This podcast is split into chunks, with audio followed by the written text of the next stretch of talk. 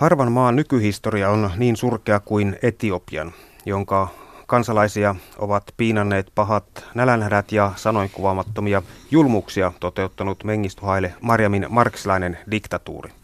Vuodesta 1930 Etiopiaa hallinnut keisari Haile Selassie kukistui vuonna 1974 sotilaskaappauksessa, jonka toteutti keisarin itsensä perustama sotilasneuvosto Derg.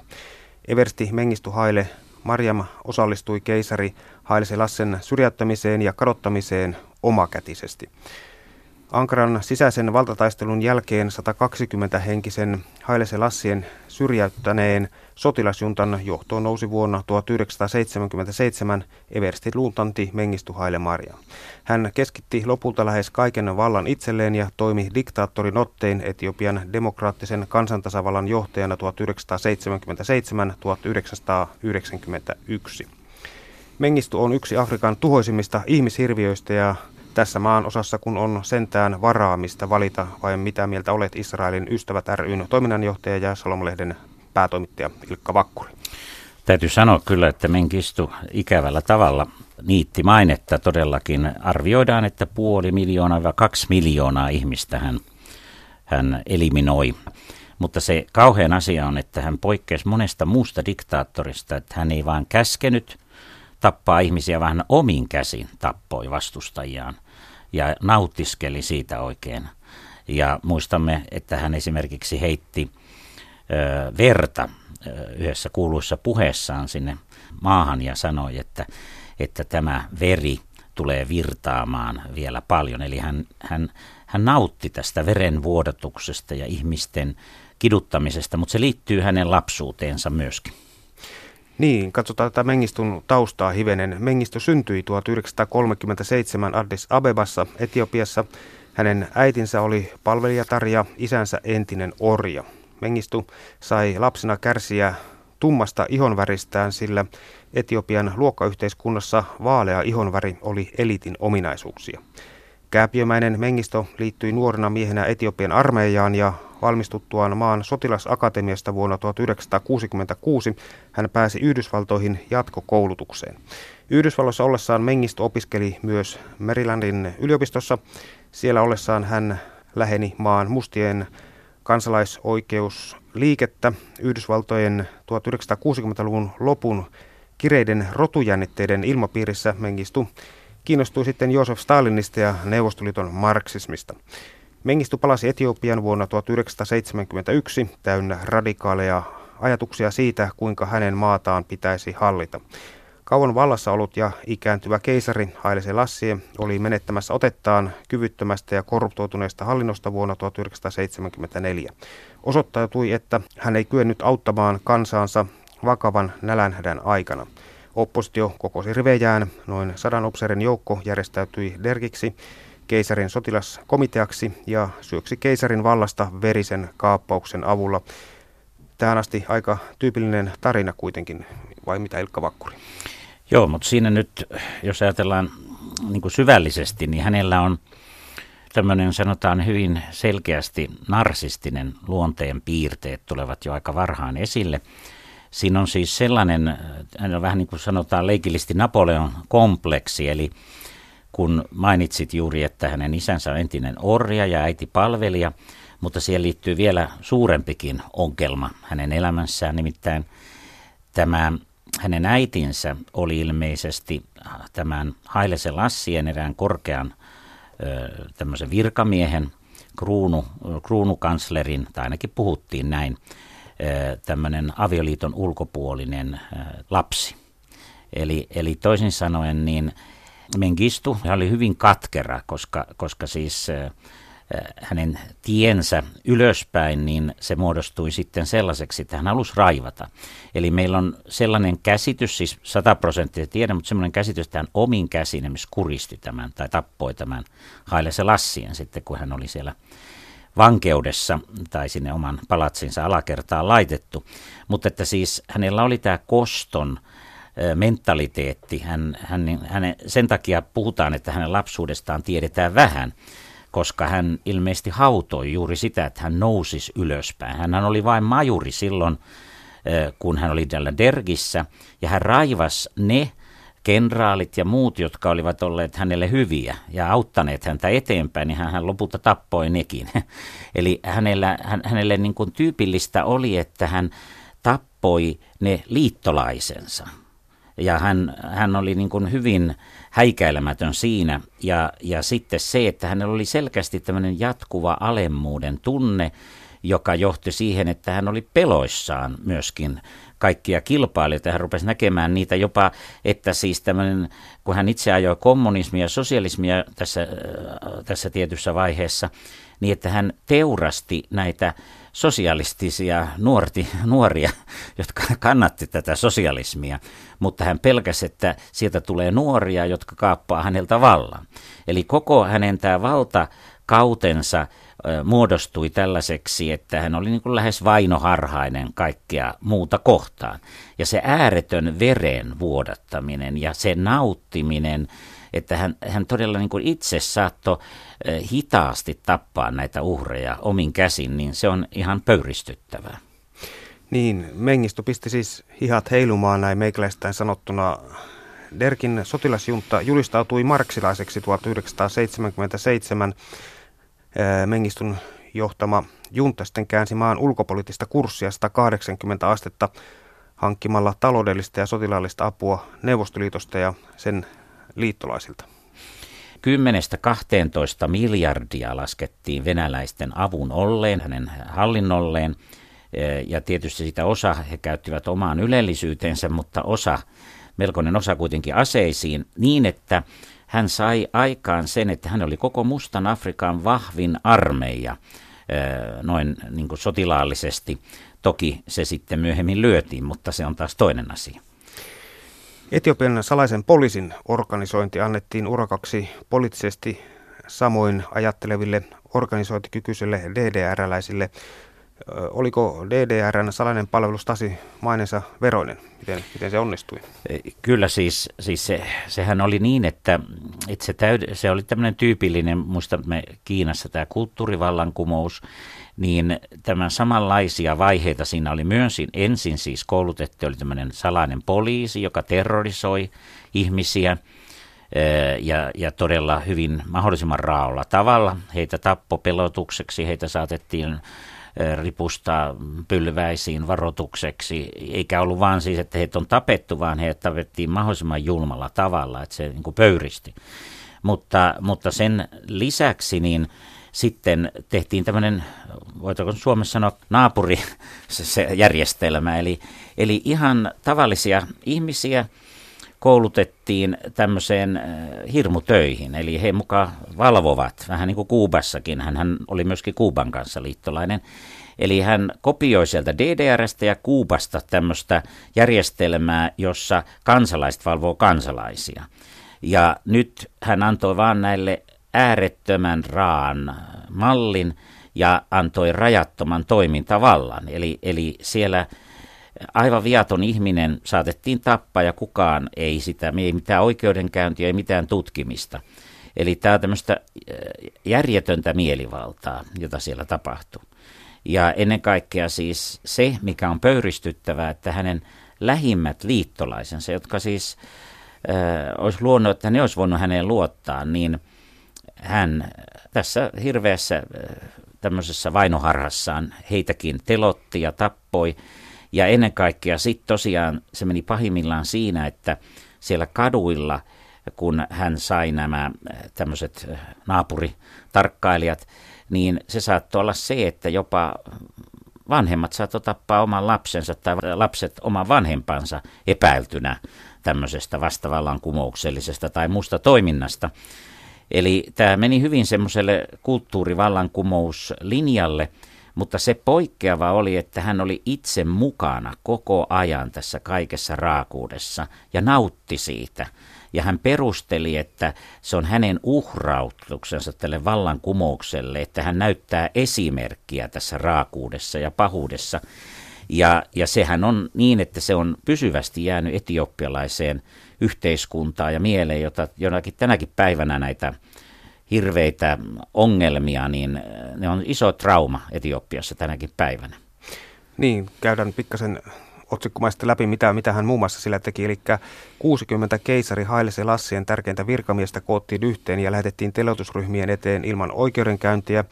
Ja sitten oli puoluetovereiden vuoro. Mengistö murhautti omat ministerinsä konepistoolilla ja sitten muutaman kuukauden kuluttua murhattiin Etiopian ortodoksikirkon patriarkka.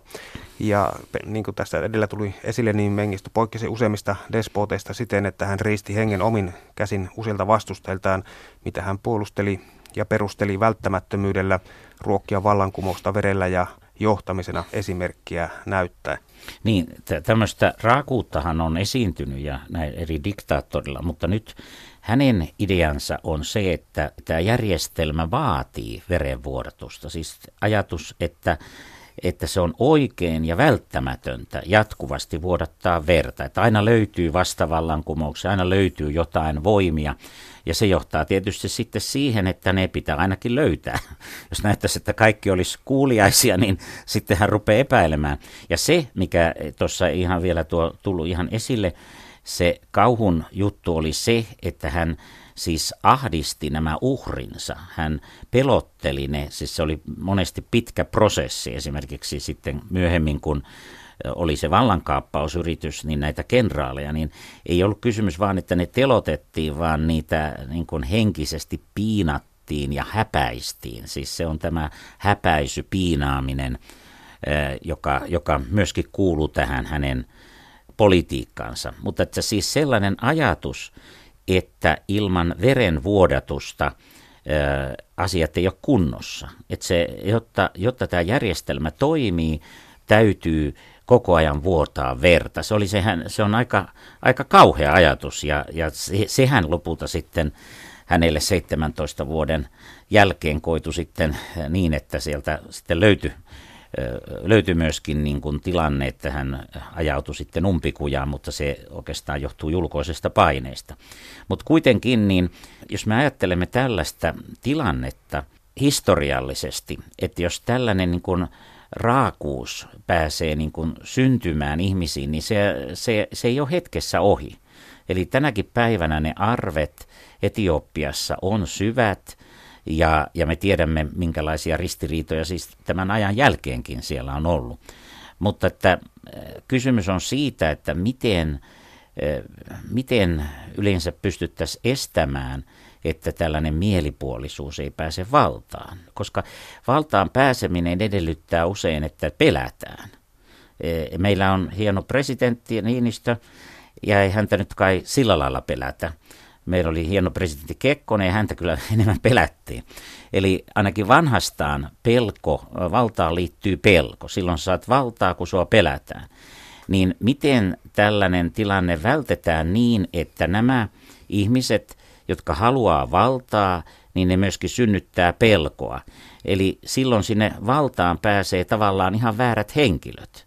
Kun jos ajatellaan, että valtaa käytettäisiin oikeudenmukaisesti ja ja hyvää ajatellen, niin nyt tämmöinen diktatuuri, valtajärjestelmä helposti ajaa siihen, että ne häikäilemättömät ja, ja sanotaanko eniten verta vaanivat pääsevät valtaan ja se tuhoaa se järjestelmä, vaikka se tuntuisi kauniilta ajatukselta, että diktatuuri, sillä saadaan asioita aikaiseksi, koska demokratiassa kaikki kestää ja joudutaan äänestämään ja kaikkia. Ja se, Roomassahan se toimi jollain lailla se, että otettiin diktaattori vähäksi aikaa, mutta sitten myöhemmin ne diktaattorit rupesivat elinikäiseksi. Eli tämä on se vaara, että kun tarvitaan voimakas ihminen, erityinen persona kriisiaikana johonkin tällaiseen, mutta sitten rauhan aikana ja normaalin tämmöinen ihminen voi olla ihan peto ja aivan sopimaton, niin miten tämmöisestä päästään eroon, jos tämä ihminen käyttääkin sitä tilannetta hyväkseen, rakentaakseen omaa valtaansa ja sitten rupeakin niitä ihmisiä eliminoimaan uhkana, niin tämä on semmoinen niin kuin kehä, jonka kanssa me ollaan koko ajan tekemisissä. Minusta tämä Mengistu on oikeastaan semmoinen prototyyppi tämmöisestä kieroutuneesta vallan halusta, halusta, halusta käyttää ihmisiä hyväksi ö, oman sanotaanko tämmöisen Napoleon kompleksinsa toteuttamiseksi. Ja, ja että tosiaan se, että siinä ei ole enää niin kuin minkäänlaista kunnioitusta, ei ihmiselämää eikä toisia ihmisiä kohtaan. Eli, eli ei hän muka sosialismia ja kommunismia ajo, mutta hän tosiaan tuhos äh, kaikki ympäriltään äh, kokien heidät vihollisekseen. Niin tämä on niin semmoinen, että silloinhan ei aatteella ole mitään merkitystä, kun ihminen tulee tällaiseksi. Mutta että tämä oli mahdollista, niin tämä on se vaara, että tämmöinen on mahdollista. Jos se on vieläkin mahdollista ydinase aikana, niin tämmöisen hirmu, hirmukavereiden syntyminen tai, tai ajattelu, niin, niin se on, se on todella, todella uhka. Ja se on ihan riippumatta siitä, mitä ideologiaa tämä ihminen edustaa. Tukijoita kuitenkin oli, vaikka hän oli tällainen täyskahjo. Siinä liittyy siihen tähän suurvaltakuvioon. Tämä on hyvin monimutkainen kuvio, koska se Eritrea siinä on hyvin ava, tuota, avainasemassa koko laivaliikenteen sitä Persianlahdelta. Ja tässä kuviossa tietysti oli Yhdysvallat mukana, Venäjä mukana. Taisteltiin sen puolesta, että kuka saa turvattua sen laivaliikenteen, kuka saa tukikohtia. Ja myöskin esimerkiksi Israel halusi turvata oman, koska siinä oli se vaara, että jos nyt nämä Neuvostoliitolle myöntämieliset tai joka tapauksessa Israelille siinä vaiheessa negatiiviset voimat saavat haltuunsa sen Persianlahden molemmat puolet, niin ne voi kontrolloida kaikkea liikennettä, laivaliikennettä ja muuta. Ja, ja sen takia Israelinkin tiedustelupalvelu oli näissä asioissa mukana. Ja myöhemmin on arvioitu, että se oli yksi, yksi syy lopulta sitten siihen, että tämä Mengistokin irtaantui Venäjästä tai Venäjä irtaantui Mengistusta, eli se suurvaltojen välinen, välinen valtakamppailu on siellä takana ja hän oli vain pelinappula siinä. Mm. Ja, mutta se, että ajatellaan nyt, että Yhdysvalloissakin on niin hienoja moraalisia periaatteita, no Venäjällä ehkä ei tuolloin, mutta ainakin Karpatsovin aikana puhuttiin jo sitten, Mengistuhan syytti Karpatsovia koko, koko hänen tappiostaan ja näin poispäin, että aina syyllinen löytyy. Mutta, mutta ajatellaan, niin kuitenkin he sallivat ja he tiesivät, amerikkalaisetkin tiesivät näistä hirmuteoista. Ja tietyllä lailla Amerikkakin oli mukana ja yritti niin kuin mielistellä Mengistua, jotta, jotta hän luopuisi tästä Venäjän yhteistyöstä. Ja hän siis luopui, se onnistui, mutta sitten hän ei enää kauan ollutkaan vallassa. Mutta että tämä sokeus sille, että tavallisia ihmisiä tapetaan puoli miljoonaa tai kaksi miljoonaa, niin se on käsittämätöntä. Että ollaan niin hienoja moraalisia puheita pidetään ja, demokratia levitetään kaikkeen ja tämmöinen hieno ajatus, ihan varmasti uskotaankin siihen tavallaan, mutta käytännön politiikassa ja käytännön elämässä sitten pelataan tämmöistä suurvaltapeliä, jossa tavallinen ihmisen arvo on hyvin pieni. Ja mennään sitten tähän Mengistun käden jälkeen kun näitä ruumita tuli kasapäin, niin mikäli ruumis löytyi ja palautettiin hautausta varten, niin Mengistun komiteat vaativat uhrin perheitä maksamaan ne luodit, joilla heidän omaisensa oli tapettu. Tällaisia pieniä yksityiskohtia. Mengistun hallinnon sijoittaessa valtaosan budjettivaroista Eritreassa sisällissotaa käyvän armeijan asestamiseen, niin Etiopia itse syöksyi Haile Selassien aikaisesta feodaalisesta köyhyydestä marksilaiseen kurjuuteen. Talous ei oikein boostannut. Joo, siis tämä enemmän vaikuttaa, että se marksismin lenismissin ideaali juuri saada sitä asehapua ja saada valtaa, koska sillä Mengistullahan oli siis viha ylimystöä kohtaan. Hän oli siis, vaikka hän majuriksi oli noussut, niin tosiaan isä oli entinen orja, äiti palvelija ja äiti, äiti oli todennäköisesti tämmöisen aatelismiehen avioton tytär. Niin, niin se tilanne on se, että hänellä oli siis semmoinen kosto koko yläluokkaa kohtaan. Mutta se, että tosiaan sitten hän kosti vielä sille alaluokallekin, joka oli hänen kanssaan, niin se oli aina aivan, aivan käsittämätön. Ja sitten tähän liittyen tämä korruptio, joka on joka, ihan käsittämätöntä. Siis Siis sitähän puhuttiin, että esimerkiksi Amerikkakin toimitti silloin niissä nälänhädän vaiheessa valtavia määriä ruokaa ja myöskin rahaa, että hän hävyttömästi käytti sen oman sisäpiirinsä ylellisyyteen ja, ja tällaiseen. Että siis, että oma kansa käytännössä katsoen nääntyy nälkään ja hän sijoittaa niitä rahoja ja viettää ylellistä elämää, niin on se nyt irvikuva millekään sosialismille tai kommunismille. Niin se näyttää siitä, että se kommunismin ongelma on juuri siinä, että kun se ajautuu tämmöiseen kollektiiviseen johtamiseen, niin se ei oikein toimi, vaan joku nousee ylitse muiden, ja se, joka nousee ylitse muiden, eh, eh, ainoa haluaa sen valtansa varmistaa, ja hänestä tulee jonkunlainen diktaattori. Eli tämä kommunismi ikään kuin ruokki ja järjestelmänä eh, sitten tätä ajatusmallia. Ja se myöskin, että hän käytti tosiaan nuorisoa ensin omiin tarkoituksiinsa, näihin katupartioihin ja muihin, mutta sitten kun hän pelkästään nuorisosta tulee ongelma, niin hän sitten eliminoi ja tappoi näitä sos, niin sanottuja sosiaalisten nuoria.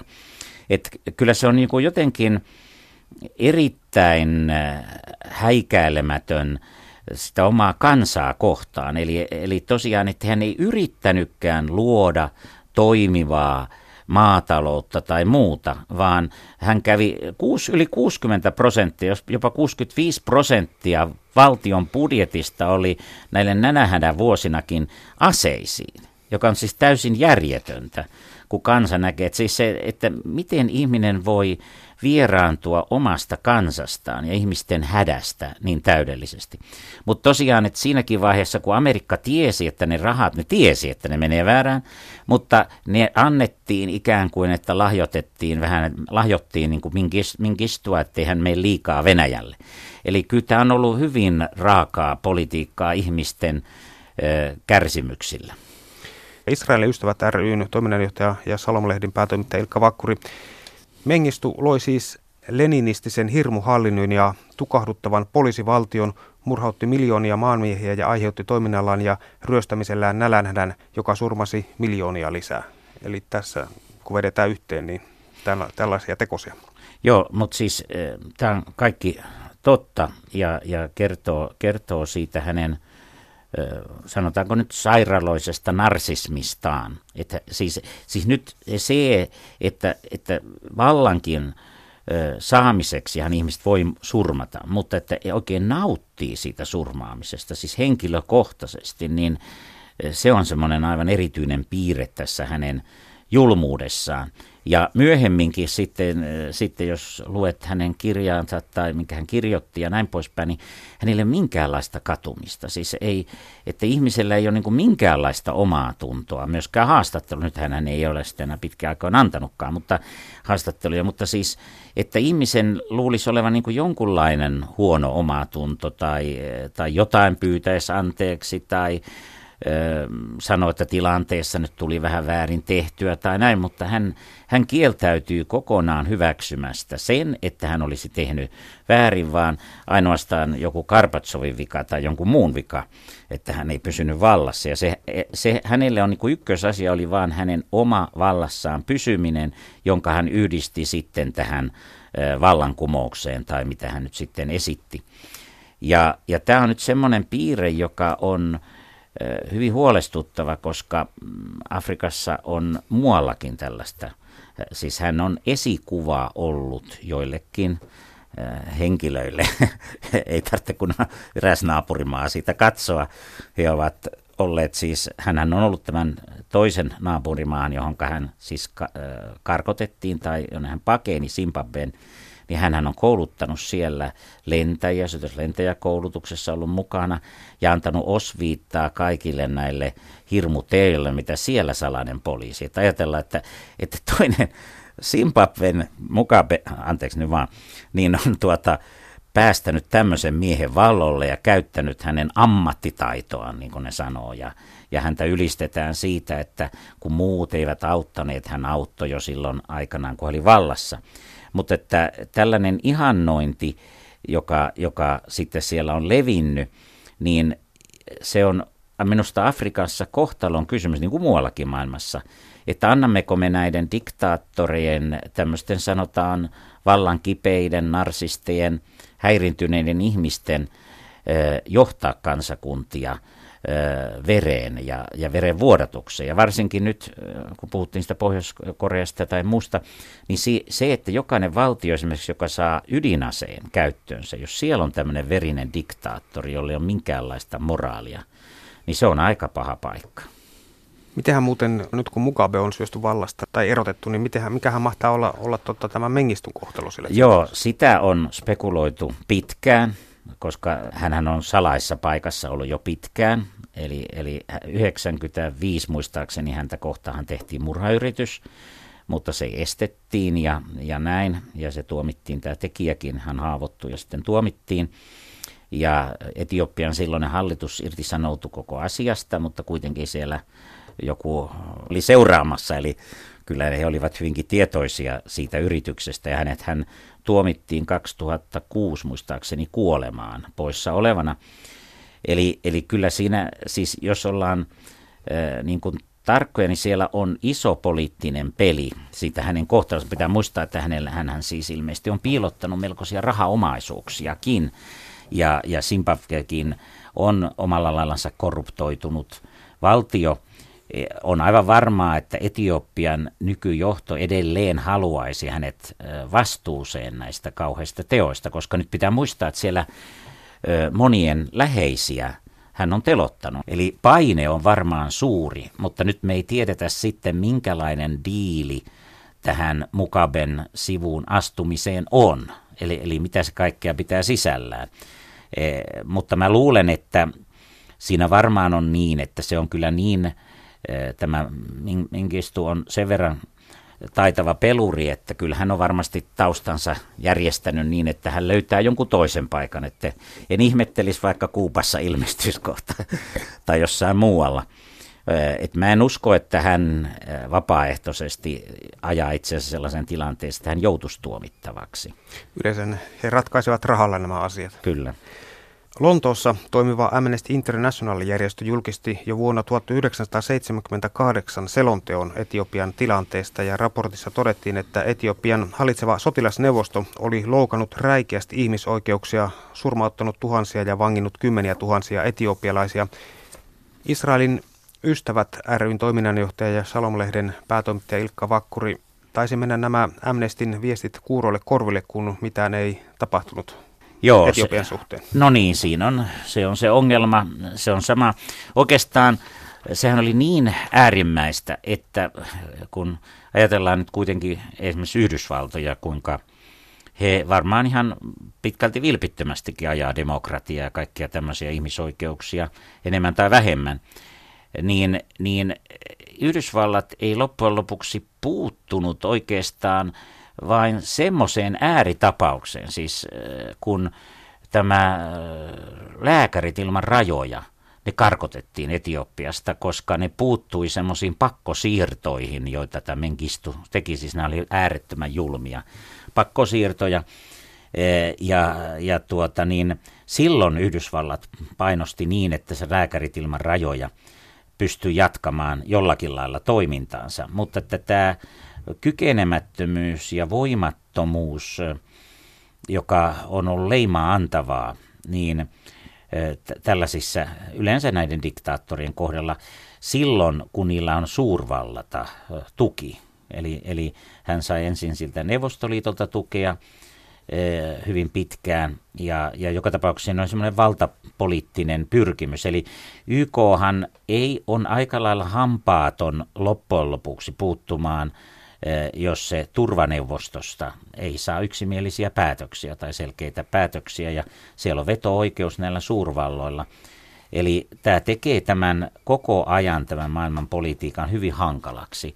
Eli jokainen tietää, että kun jonkun suurvallan, Kiinan, Yhdysvaltain, eh, Venäjän kanssa tai jonkun, jotka siellä on keskeisen vaikuttajan kanssa, jolla on veto-oikeus, niin vaan liittoutuu, niin ei, ei tule sieltä turvaneuvostosta päätöksiä. Siis ajatellaan, että jos YK oikeasti, sieltä tulee hyviä raportteja, siellä on hyviä ammattilaisia, jotka toteaa ongelmia, ja jos YK oikeasti voisi niihin puuttua, niin me monta, monta ihmishenkeä säästetään, ei, ei puhuta, puhuta miljoonista ihan, Ja, ja sanotaan monesti nämä esimerkiksi nälkä, nälänhädät ja nämä katastrofit, niin nehän on ennakoitavissa. Ja YK-raporteissa jo, että siellä on niin kuin korruptiota, että se ei toimi. Niin pitäisi olla joku sellainen, joka suojelisi YK on, kans, YK on kansalaisia tai sillä lailla, että jos, jos on, ettei joku toinen ihminen, johtaja, voi ajaa kansaa esimerkiksi täydelliseen kurjuuteen, vaan jonkun valtapyrkimyksen. Että, ja kun sehän koskettaa sitten koko maailmaa, kun nämä ajaa kurjuuteen, ne ihmiset lähtee liikkeelle ja tulee tämmöistä jopa hallitsematonta maasta muuttoa ja maahanmuuttoa ja kaikkia tällaisia seurauksia, koska periaatteessaan ihminen olisi kaikkein tyytyväisin yleensä sillä alueella, missä hän on syntynyt, vaikuttanut ja omassa kulttuurissaan. Eli meidän pitäisi olla joku semmoinen tasapainottava tekijä, jossa YK nämä hienot elimet, kun ne toteaa jotakin kiistattomasti, sehän on hyvä, kun ne puolueettomasti tutkii, ainakin toivon mukaan, toki sielläkin voi olla semmoisia ryhmittymiä ja poliittisia ambitioita, mutta kuitenkin, että meillä pitäisi olla jonkunlainen elin ja keinot puuttua se, räikeimpiin epäkohtiin missä tahansa valtiossa. Ei puhuta nyt niin, että kaadetaan se hallitus tai jotakin, vaan, vaan että pannaan tilille semmosista, puhutaan kansanmurhista ja noin, mutta nythän esimerkiksi nälähätä, sehän on hirvittävä kansanmurha, jos se johtuu siitä, että on korruptiota ja ruoka ei perille ja kaikkea tällaista. Niin mitä järkeä siinä on, että YKkin satsaa, me suomalaiset, me kaikki laitetaan isot rahat, joka on tietysti ihan hyvä auttaakseen ihmisiä, mutta jos ne meneekin ne rahat korruptioon. Ja nyt meillä on selviä viitteitä, että aika paljon tämmöistä on tapahtunut. Ja, ja nimenomaan silloinkin, kun oli tämä Menkistön hallinto, niin sehän oli hyvin, se oli niin räikeää, että amerikkalaiset avustusjärjestötkin sanoi, että, että tämä on niin kuin ihan heidän silmien edessään. Vietiin ne avustus niin näille johtajille ja ne myikin niitä ja, ja kaikkia tehtiin semmoista. Eli kysymys on siitä, että eh, onko olemassa mitään tämmöistä kansainvälistä eh, instanssia, joka puuttuisi tämmöisiin räikeimpiin ihmisloukkauksiin. Tavallisten ihmisten hätä eh, ja, ja kärsimys, niin sitä pitää, pitää pystyä niin kuin puuttumaan siihen tavalla tai toisella. Pitäisi luoda sellaiset mittarit ja limitterit, että, jolla voidaan mitata sitä, että kun kun tavallaan hätä ja kärsimykset yrittävät tietyn tason, niin sitä ei voisi enää turvaneuvostossa äänestää kumoon, vaan silloin olisi niin kuin automaatiikka, joka lähtisi auttamaan ja mekanismit, jotka toimisivat ilman sitä, että mitä miettivät suurvallat. Joo, toi varmaan on erittäin hieno ajatus, mutta mä luulen, että kun siinä suurvaltoja olisi mukana niitä pelisääntöjä laittamassa, niin ei ne se äänestettäisiin kumoon ennen kuin se on. Joo, siinä on vielä pienä, pientä hiomista tässä ei, mutta, mutta mun mielestä tämä on siis ihan varteen otettava asia ajatella ajatellaan niin kuin tulevaisuutta, että, e, e, että kyllä pitäisi olla joku keino ihmisten oikeuksien turva. Kun puhutaan ihmisoikeuksista, niin kyllä mun mielestä siinä se on sellainen raja, jolloin pitäisi voida puuttua minkä tahansa valtio- ja maan asioihin e, tavalla tai toisella niin, että se ihmisloukkaus, ainakin räikeä ihmisloukkaus, loppuisi. Meille varsinkin nuoremmille sukupolville ja keskikäisille nykyään, tai ollaanko tässä jo vanhoja, niin tuota 1980-luvulla eläneille nuorille kuitenkin, niin vuosikymmen on jäänyt mieleen erityisesti tästä länsimaailma lauloi Live Aidia. Menivätköhän nämä rahat oikeisiin taskuihin? Tämä oli niin kuin, tässä mä olen lukenut ja kuunnellut monia asiantuntijoita, jotka sen aikaisia tapahtumia siis on seuranneet ja olleet ihan ratkaisupaikoilla, niin, niin se ongelma oli siinä, että koska se tilanne oli epätoivoinen, se oli tämmöinen kommunismihallinto, sinne ei niin vaan eh, saanut edes sitä apua, niin ajateltiin, että jos edes jotain apua saadaan, ja eikä silloin voi kertoa, että hetkinen 90 prosenttia tai 80 prosenttia menee korruptioon. Siis, siis nehän paikalliset eh, avustushenkilöstö näki, että kun sieltä tuli ruokaa, niin se ei mennytkään näille köyhille, vaan ihan, ihan muualle tai, tai sitten sitä myytiin, myytiin niin kuin pimeillä markkinoilla sitä ruokaa. Mutta joka tapauksessa tämä on vaikea tilanne, koska toisaalta, jotta se Mengistu hallinto salli jonkunlaisen avun sinne, kun ne oli niin raakoja, että siis ei niille merkinnyt mitään, vaikka siellä miljoonia kuoli. Aseihin pantiin koko ajan rahaa. Niin jotta se onnistui, niin tavallaan ne piti siellä lahjoa Ei ne muuten ole siihen suostunut. Ja, ja nyt sitten, jos tehdään tämmöinen kansainvälinen kampanja, joka on siis hieno ja kaikki hyvä, ei siinä mitään, niin eihän sitä nyt voi kertoa, että siitä menisi merkittävä osa tämmöiseen korruptioon. Ja, ja tämä oli hyvin, esimerkiksi Yhdysvalloissa, siitä käytiin oikein kiivasta keskustelua, se tehtiin jo ohjelmiakin, niin kuitenkin yleinen konsensus oli, että on parempi, vaikka siellä miljoonia ja tällä tavalla menee vääräänkin käyttöön, niin parempi, että edes osa menee tähän todelliseen hätään. Ja se, siis sehän yksi pelastettu ihminen on pelastettu ihminen.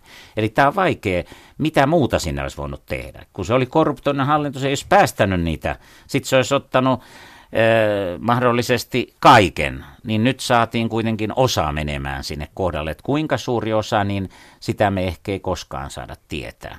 Mutta varmaan, jotta meille tulee hyvä mieli, niin kannattaa nyt unohtaa se osa, joka meni, ei mennyt ja ajatella, että se meidän osa meni just sinne oikealle. Joka tapauksessa niin se kampanja oli hieno ja asia, asia on hieno, että kysymys on vaan siitä, että tämä oli välttämätön tämä sanelema tilanne, että jotta korruptoituneeseen maahan saadaan apua, niin se sit sitä ei voitu estää, että he käyttivät sitä myöskin sitten omaan, omiin tarkoituksiinsa. No Aidista vielä sen verran, että jos ei ehkä kaikille kuuntelijoille tuttu, niin se oli useilla paikkakunnilla yhtä aikaa 13. heinäkuuta 1985 järjestetty konserttien sarja, jolla kerättiin rahaa Etiopian nälänhädän uhreille. Konsertteja pidettiin Wembleyllä Lontoossa, siellä oli 72 000 katsojaa paikalla. JFK-stadionilla Filadelfiassa oli 90 000 katsojaa sekä pienempiä tapahtumia useissa muissa kaupungeissa järjestettiin myöskin, kuten Sydnissä ja Moskovassa. Ja televisiosta konsertteja seurasi noin 1,5 miljardia katsojaa sadassa, noin sadassa maassa.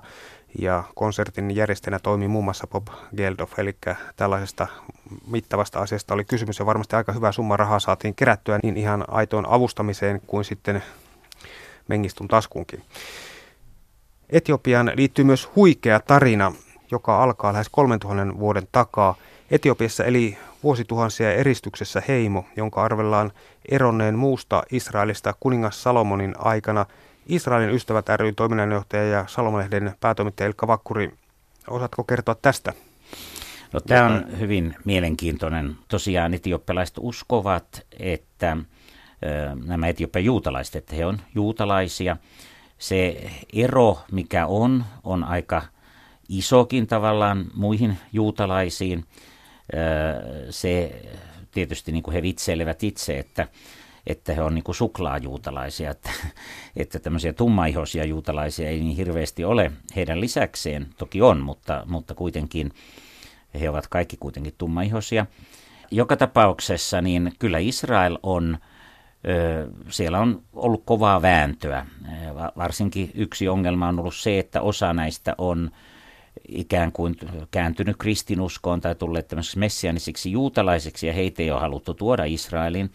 Mutta me muistamme, että siellä on kaksi semmoista suurta erää eh, ja yksi oli se, että suoraan lennätettiin ja sehän tämä Netanyahun eh, velikihän siinä sitten oli mukana ja, ja hän kuolikin siinä auttaessaan. Ja nämä etioppialaiset pääsi ilmasiltaan 24 tunnin aikana – hyvin nopeasti sitten Israeliin esimerkiksi yhdessä vaiheessa. Ja, ja tämä on, mutta siellä edelleenkin käydään sitä linjanvetoja, että onko ne niin todellisia juutalaisia ja onko he joku minkä heimon jäseniä. Mutta, mutta ilmeisesti siis nämä päätökset hän on tehnyt poliitikot, eivät ortodoksi juutalaiset esimerkiksi. Että ei monet uskonnolliset juutalaiset pidä näitä Etiopian juutalaisia juutalaisia uskonnollisessa mielessä.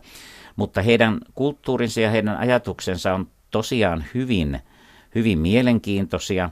Mutta kaikista tästä huolimatta he ovat siis pyrkineet valtaosa sinne Israeliin muuttamaan ja kokevat sen Israelin niin kuin omaksi paikakseen ja juutalaisuuden. Mutta heidän siis juutalaisuus poikkeaa monesta, monessa suhteessa hyvin paljon tämmöisestä perinteisestä juutalaisuudesta. Ja kun ollaan Afrikassa, niin siinä on tietysti tämmöistä animismiesiäkin piirteitä ja siis sitä paikallisia uskonnon piirteitä. Ja se, mikä mielenkiintoista, että he väittää, että heillä on siellä tämä kultainen arkku tai, tai tämä ilmestysmaja, että heillä olisi se siellä hallussaan ja siellä on semmoinen paikka ja siellä ei niin kuin, siellä saa olla yksi mies, vaan siellä sisällä aina vartioimassa ja sitten ulkopuolella on tietysti muitakin vartioita. Eli toisin kukaan ei pääse näkemään sitä, mutta niin he väittää, että heillä on se hallussaan ja yksikään toimittaja ei sitä ole siis päässyt näkemään. Mutta oli nyt niin tai näin, niin myöskin Haile Lassi, hän sanoi olevansa Juudaan leijona. Ja hän niin kuin sitä korosti ja, ja siellä ajateltiin niin. Tämä on ihan mielenkiintoista, eli vaikka juutalaisia on vainottu ja yritetty tuhota ja väheksyä, niin on sitten kuitenkin kansoja, jotka haluaa olla juutalaisia, niin onhan sekin mielenkiintoinen ilmiö. Ja, ja joka tapauksessa niin tämä on siinä mielessä nyt hyvin ajankohtainen, että edelleen siellä Etiopiassa on iso joukko juutalaisia, jotka eivät ole päässeet Israeliin. Ja se, mikä siellä on niin kuin silmiinpainuvaa, niin he lähtivät sieltä omilta kotikylistään. Nämä juutalaiset on yleensä olleet siellä niin kuin vuoristoalueella, koska heitä on vainottu, niin he ovat niin kuin tavallaan olleet siellä paossa ja pyrkineet näistä kaikista näistä konflikteista ja marksilaisuudesta ja milloin mistäkin vallasta olemaan niin kuin turvassa, koska yleensä aina ne on sitten juutalaisiin kohdistettu epäilykset ja vihat.